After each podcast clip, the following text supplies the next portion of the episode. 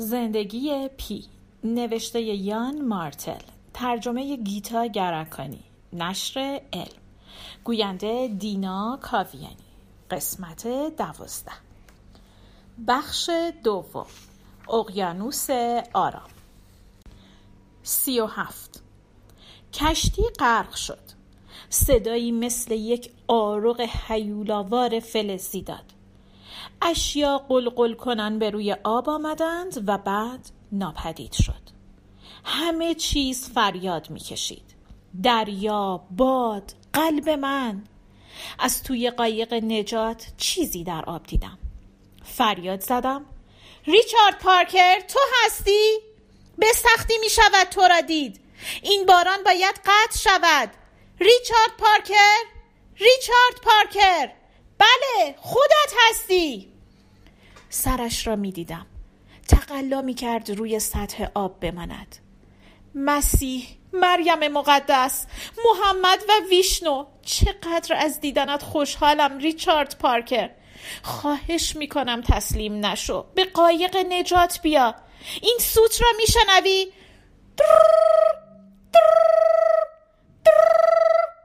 درست شنیدی. شنا کن. شنا کن. تو شناگر نیرومندی هستی. فاصله صد پا نیست. او مرا دیده بود. وحشت زده به نظر می رسید. به طرف من شنا کرد. در اطرافش آب به شدت متلاطم بود. کوچک و ناتوان به نظر می رسید. ریچارد پارکر باورت می شود چه اتفاقی برای ما افتاده؟ به من بگو این یک خواب بد است. به من بگو واقعیت ندارد. به من بگو هنوز توی تخت خواب سفریم. در تسیم تسام خوابیدم و دارم تاب می‌خورم و چرخ می‌زنم و به زودی از این کابوس بیدار خواهم شد. به من بگو هنوز خوشحالم. مادر فرشته نگهبان ظریف داناییم تو کجا هستی؟ و تو پدر. قصه خور محبوب من.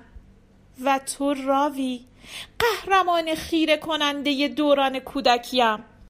ویشنو مرا نگه دارد. الله حفظم کند. مسیح نجاتم دهد. تحملش را ندارم.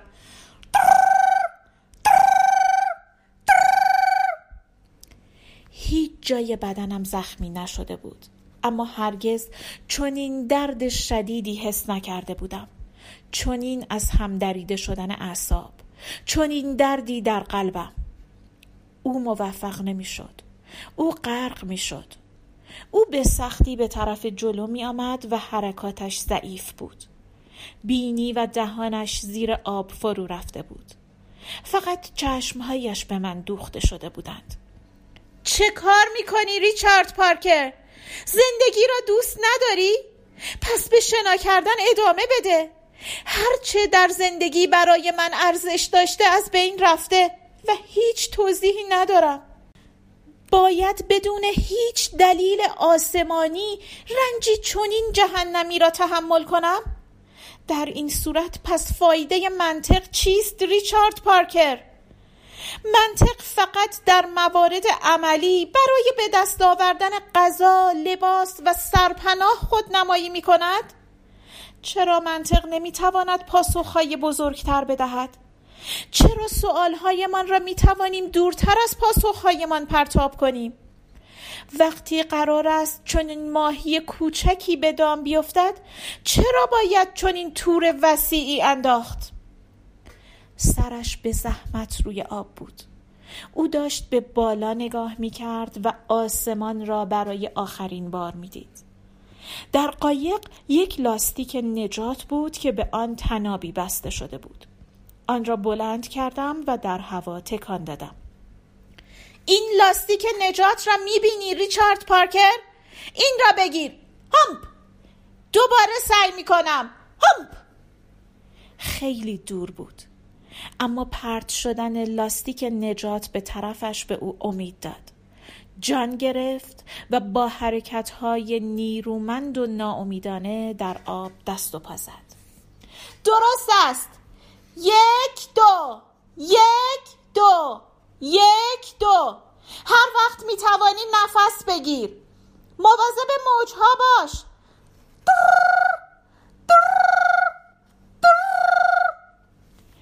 قلبم مثل یخ سرد شده بود. احساس می کردم از شدت اندوه بیمار شدم. اما برای خشک شدن از شدت یکه خوردن فرصتی نبود. این یکه خوردنی در حال فعالیت بود. چیزی در درونم نمی‌خواست از زندگی دست بکشد. داشت برای نجات یافتن مبارزه می کرد می‌خواست تا آخرین لحظه نبرد کند. نمی‌دانم آن بخش وجودم قلب داشت یا نه. مسخره نیست ریچارد پارکر. ما در جهنم هستیم و باز از ابدیت میترسیم. ببین چقدر نزدیک شده ای. هورا! هورا! موفق شدی ریچارد پارکر. موفق شدی بگیرش. همپ لاستیک نجات را با قدرت پرت کردم. درست جلوی او توی آب افتاد. با آخرین توانش خود را جلو کشید و آن را گرفت. محکم به آن بچسب. تو را این تو می‌کشم. رهایش نکن. وقتی با دستهایم تو را می‌کشم تو هم با چشمها و دستهایت حل بده. تا چند دقیقه دیگر توی قایق هستی و با هم خواهیم بود. یک لحظه صبر کن. با هم؟ ما با هم خواهیم بود؟ من دیوانه شدم. به خود آمدم و فهمیدم دارم چه می‌کنم. تناب را به شدت تکان دادم. آن لاستیک نجات را رها کن ریچارد پارکر. می‌گویم رهایش کن. نمی‌خواهم اینجا باشی. می‌فهمی؟ برو یک جای دیگر. مرا تنها بگذار. برو گم شو. غرق شو. غرق شو. او با قدرت با پاهایش لگد میانداخت. من یک پارو را گرفتم. آن را به طرفش دراز کردم تا او را دور برانم. هدفگیریم اشتباه بود و پارو را از دست دادم. پاروی دیگری برداشتم. آن را در حلقه پارو انداختم و برای دور کردن قایق نجات پارو را با تمام نیرویم کشیدم. تنها کارم این بود که قایق نجات را کمی چرخاندم و یک سوی آن به ریچارد پارکر نزدیکتر شد. باید توی سرش می زدم پارو را به هوا بلند کردم. آه خدای من! راوی حق داشت. من واقعا قرار بود بز بعدی باشم. در قایق نجاتم یک ببر بنگال بالغ سه ساله خیس داشتم که میلرزید. جابجا می‌شد و سرفه می‌کرد ریچارد پارکر با سستی بر سطح قایق تارپولین ایستاد چشمهایش وقتی به چشمهای من افتادند می درخشیدند. گوشهایش روی سرش خوابیده بودند. همه سلاح ها غرق شده بودند. سرش به رنگ قایق نجات بود و به همان اندازه هم بود. با دندان. من برگشتم. از روی گور خر گذشتم و خودم را روی عرش انداختم. سی و هشت. من نمی‌فهمم. کشتی روزها سرسختانه و بی توجه به اطراف پیش می رفت. خورشید درخشید، باران بارید، بادها وزیدند، امواج جریان داشتند. دریا تپه ها می ساخت. دریا دره درست می کرد. تسیم تسام، دوست، به اینها همه بی بود. کشتی آهسته و با اعتماد به نفس چون قاره پیش می رفت. برای سفر یک نقشه دنیا خریده بودم آن را توی کابینمان روی یک تخته اعلانات چوب پنبه‌ای نصب کرده بودم هر روز صبح از اتاق فرمان موقعیت من را میپرسیدم و با پونس های نارنجی روی نقشه علامت میگذاشتم ما از مدرس در عرض خلیج بنگال گذشتیم و از تنگه مالاکا در اطراف سنگاپور عبور کردیم و به طرف مانیل رفتیم. هر لحظه آن را دوست داشتم. بودن در کشتی هیجان انگیز بود. مراقبت از حیوانات خیلی ما را به خود مشغول می کرد. هر شب خرد و خسته به رخت خواب می رفتیم. دو روز در مانیل بودیم. غذای تازه، محموله جدید، نشان دادن شیوه معمول نگهداری از موتورها. من فقط به دو مورد اول توجه نشان دادم. غذای تازه شامل یک تن موز هم بود و محموله جدید یک شامپانزه ماده کنگویی بود که بخشی از بدبستانهای پدر را تشکیل می‌داد. یک تن موز با حمله سه چهار پوند انکبوت سیاه همراه بود. شامپانزه مثل یک گوریل هرچند کوچکتر و ظریفتر است اما ظاهر بدجنستری دارد و از اموزاده های بزرگترش ملایمت مالی خولیایی کمتری دارد. یک شامپانزه وقتی انکبوت سیاه بزرگی را لمس می کند قبل از آنکه آن را با بندهای انگشتانش له کند مثل من و شما مشمعز می شود و شکلک در می آورد. برای من موزها و شامپانزه خیلی جالبتر از اختراع مکانیکی کثیفی بودند که در اندرون تاریک کشتی قرار داشت. راوی روزهایش را آنجا میگذراند و افراد را ضمن کار نگاه می‌کرد. او گفت موتورها ایرادی دارند. در تعمیر آنها مشکلی پیش آمد. نمی‌دانم. فکر نمی کنم هرگز کسی این را بفهمد. جواب این سوال رازی است که در زیر هزاران پا آب خوابیده. ما مانیل را ترک کردیم و وارد اقیانوس آرام شدیم. در روز چهارم حرکتمان در نیمه راه میدوی غرق شدیم. روی نقشه من کشتی در جای سوراخ سوزنی غرق شد. کوهی در برابر چشمهایم فرو ریخت در زیر پاهایم ناپدید شد. دور تا دورم استفراغ یک کشتی دوچار سوء حازمه بود. احساس تهوع می کردم. یک خورده بودم. در درونم خلع بزرگی حس می کردم که بعد با سکوت پر شد. تا روزها بعد از آن سینهام از شدت ترس دردناک بود. فکر می کنم انفجاری صورت گرفت. اما مطمئن نیستم. وقتی خواب بودم اتفاق افتاد. مرا از خواب بیدار کرد. کشتی وسیله سفر لوکسی نبود. کشتی باری کثیف و زحمت کشی بود که برای آسایش مسافرانی که پول پرداخت می کنند طراحی نشده بود. تمام مدت همه جور صدا شنیده می شد. دقیقا به خاطر یکسان بودن سطح صداها بود که می توانستیم مثل بچه ها بخوابیم. این نوعی از سکوت بود که هیچ چیز نه خور و پف راوی و نه حرف زدن من در خواب نمی توانست آن را به هم بزند. بنابراین انفجار اگر چون این چیزی در کار بوده صدای تازه‌ای به حساب نمی آمد. این یک صدای غیر معمول بود. من با صدای بلندی بیدار شدم. انگار راوی بادکنکی را در گوشم ترکانده باشد. به ساعتم نگاه کردم. درست چهار و سی دقیقه صبح بود. به جلو خم شدم و به تخت پایینی نگاه کردم. راوی هنوز خواب بود. لباس پوشیدم و از تخت پایین آمدم. معمولا خوابم عمیق است.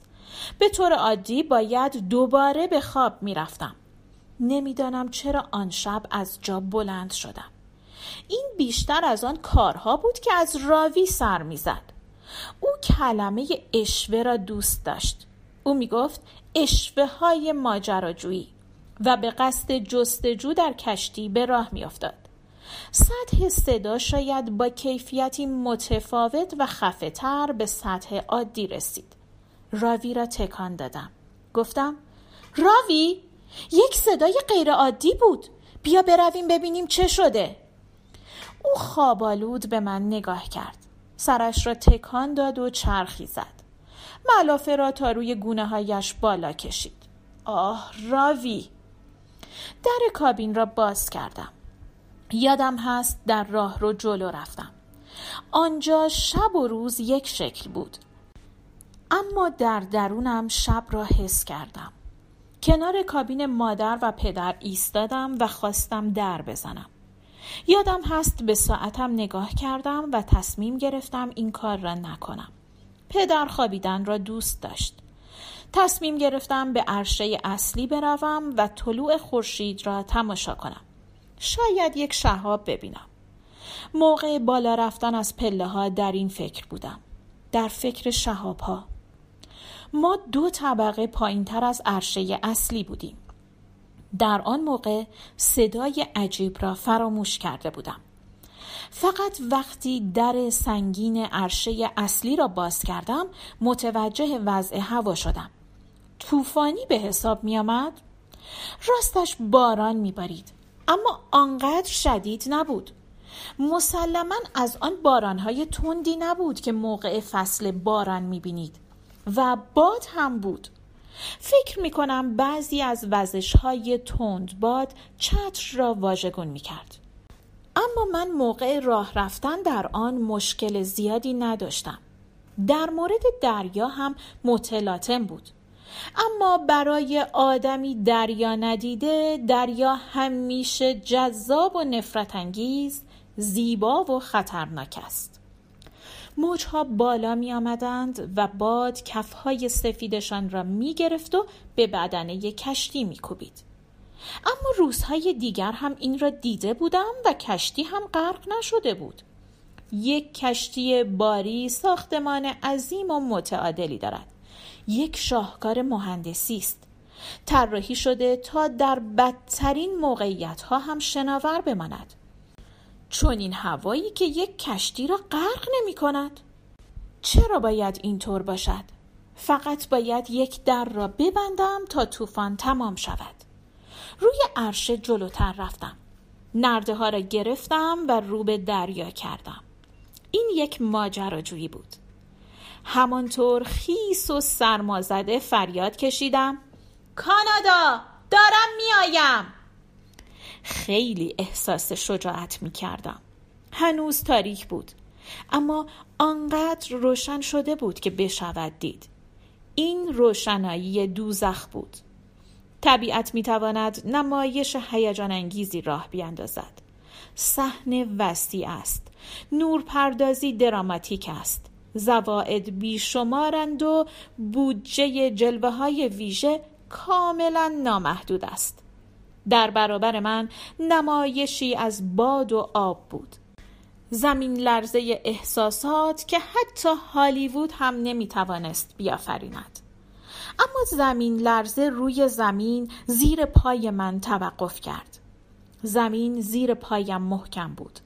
من تماشاگری بودم که راحت در صندلیم پناه گرفته بودم. آن وقت بود که به قایق نجات روی سکوی عرشه نگاه کردم و نگران شدم. قایق نجات صاف به پایین آویزان نبود. به یک طرف خم شده بود. برگشتم و به دستهایم نگاه کردم. بندهای انگشتانم سفید شده بودند.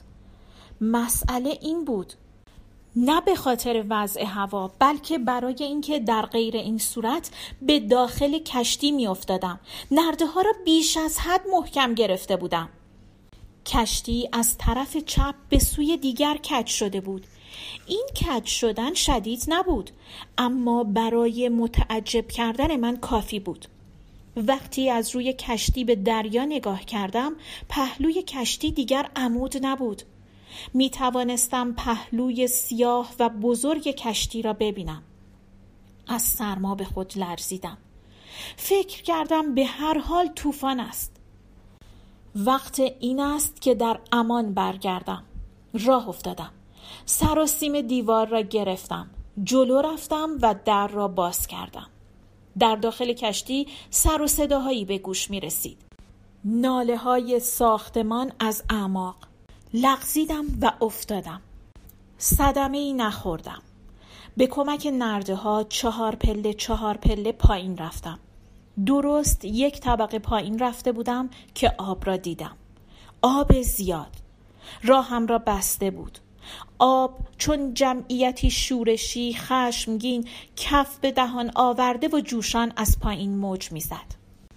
پله ها در تاریکی خیس ناپدید می شدند آنچه را می دیدم باور نمی کردم. آب اینجا چه می کرد؟ از کجا آمده بود؟ وحشت زده ناباورانه و بی آنکه بدانم بعد باید چه بکنم سر جایم خشکم زده بود خانوادم آن پایین بودند از پله ها بالا دویدم به عرشه اصلی رفتم وضع هوا دیگر سرگرم کننده نبود خیلی ترسیده بودم حالا همه چیز سریح و ساده بود. کشتی بد جوری کج شده بود و دیگر با طرف دیگرش هم سطح نبود. شیب محسوسی از دماغه به طرف انتهای کشتی دیده می‌شد. از کشتی به دریا نگاه کردم. به نظر نمی رسید فاصله آب بیش از هشتاد پا باشد. کشتی داشت غرق می شد ذهنم به زحمت این را درک می کرد این وضع به اندازه آتش گرفتن ماه باور نکردنی بود افسران و خدمه کجا بودند؟ آنها کجا رفته بودند؟ در تاریکی دیدم چند مرد دارند به طرف دماغه کشتی می دوند.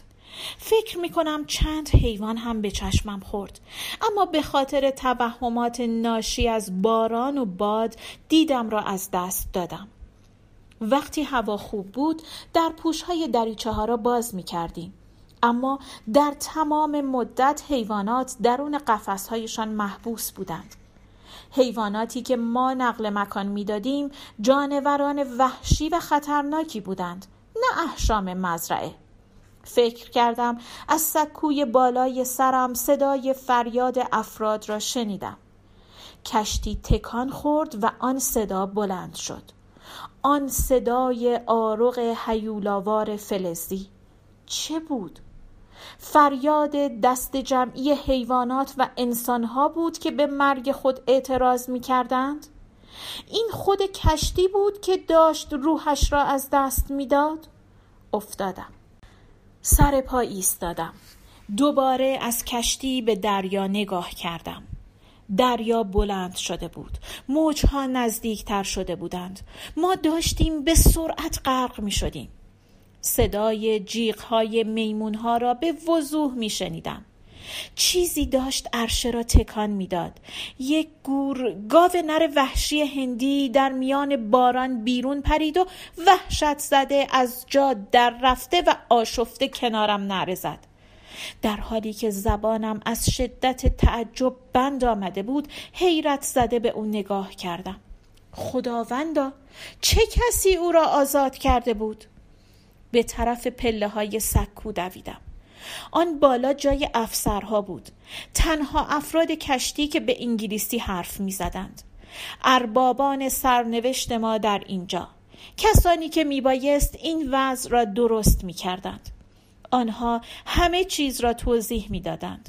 آنها از من و خانواده ام مراقبت می کردند.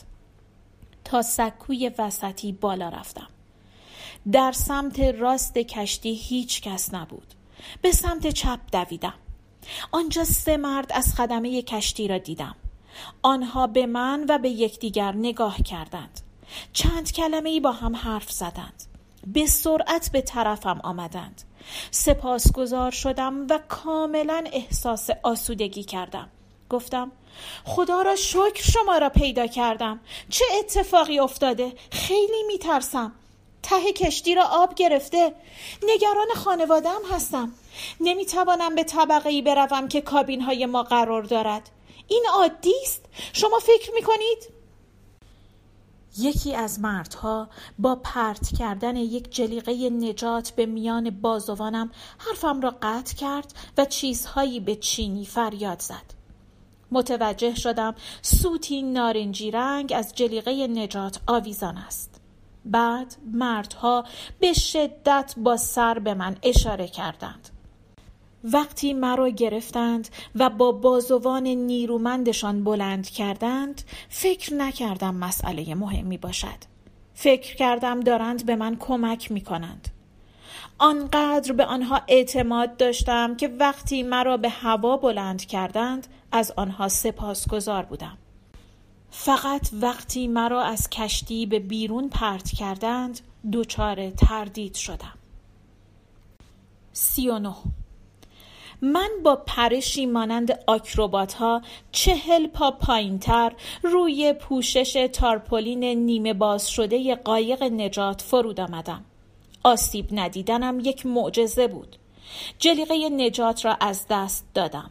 فقط سوت در دستم ماند. قایق نجات تا نیمه پایین آمده و آویزان بود.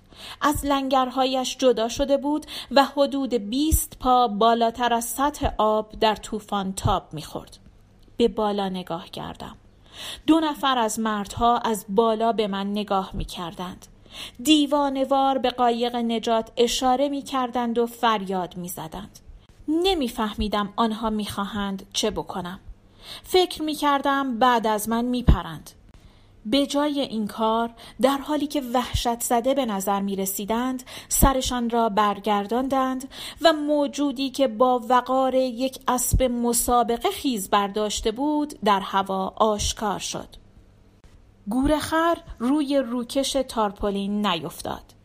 یک نر بزرگ بود که بیش از 500 پوند وزن داشت. او روی نیمکت آخری افتاد. آن را با صدا خورد کرد و تمام قایق نجات را به لرزه درآورد. حیوان فریاد زد. من انتظار داشتم ارعر خر یا شیهه اسب را بشنوم. اما هیچ کدام از اینها نبود. می‌شد گفت یک جور پارس بود. یک صدای کافهاها کافهاها کافهاها که با بالاترین حد پریشانی به شدت ادا شد لبهای جانور که دیوانوار باز شده و صاف و لرزان مانده بود دندانهای زرد و لسته های صورتی تیرش را نشان می‌دادند.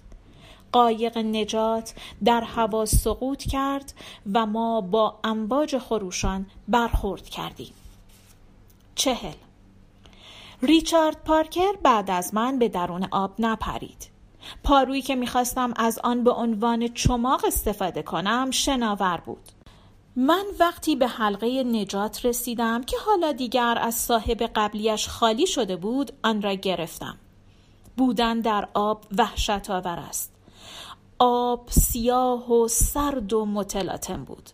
احساس می کردم در ته چاهی فرو ریخته هستم. آب مدام به رویم میریخت. چشمهایم را میسوزاند. مرا پایین می‌کشید. به سختی می توانستم نفس بکشم. اگر آن حلقه نجات نبود یک دقیقه هم دوام نمی آوردم پانزده پا دورتر دیدم مسلسی آب را می شکافد باله یک کوسه بود. سوزشی آزار دهنده سرد و مایه از درون ستون فقراتم بالا و پایین رفت. با تمام قوایم به طرف یک سر قایق نجات شنا کردم. آنجا هنوز با روکش تارپولین پوشیده بود. با بازوانم خود را به درون قایق نجات کشیدم. نمی توانستم ریچارد پارکر را ببینم. نه روی تارپولین بود و نه روی نیمکت. ته قایق نجات بود. خودم را دوباره بالا کشیدم. جایی که در یک نظر می توانستم ببینم در سوی دیگر قایق سر گور خر به شدت تکان می خورد. وقتی دوباره توی آب افتادم یک باله کوسه دیگر درست از پیش رویم گذشت. روکش تارپولین نارنجی روشن با تناب نایلونی محکمی که از میان حلقه های تارپولین رد شده بود به یک طرف قایق بسته بود. داشتم در دماغه قایق در آب پا می زدم. روکش تارپولین در قسمت دماغه قایق مثل بقیه نقاط آن بسته نشده بود. دماغه خیلی کوتاه بود. مثل بینی های کوتاه و پهن. تناب در جایی که از یک گیره روی دماغه به طرف گیره دیگر در آن طرف قایق می‌رفت کمی شل بود.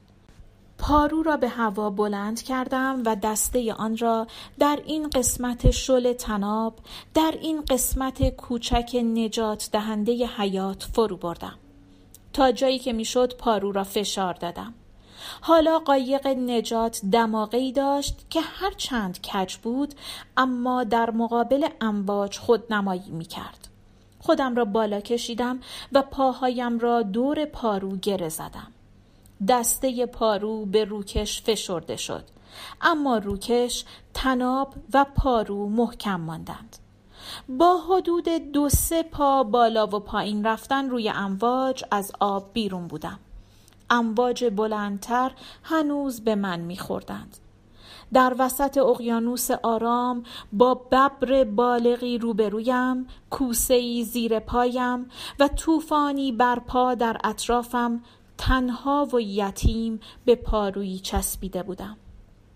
اگر وضعیتم را به طرزی منطقی می سنجیدم حتما به امید اینکه قبل از خورده شدن غرق شوم تسلیم می شدم و پارو را رها می کردم اما به یاد ندارم در آن نخستین دقایق سعی در دستیابی به امنیت یک لحظه هم فکر کرده باشم. پارو را گرفتم.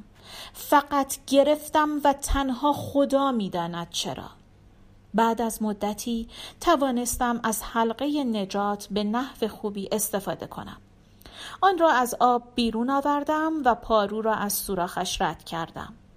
آن را آنقدر پایین آوردم تا حلقه دورم افتاد. حالا فقط باید با پا زدن روی آب می ماندم. اگر ریچارد پارکر ظاهر می‌شد افتادن از پارو کار ناشیانه ای بود. اما وحشت به نوبت. اول اقیانوس آرام و بعد ببر.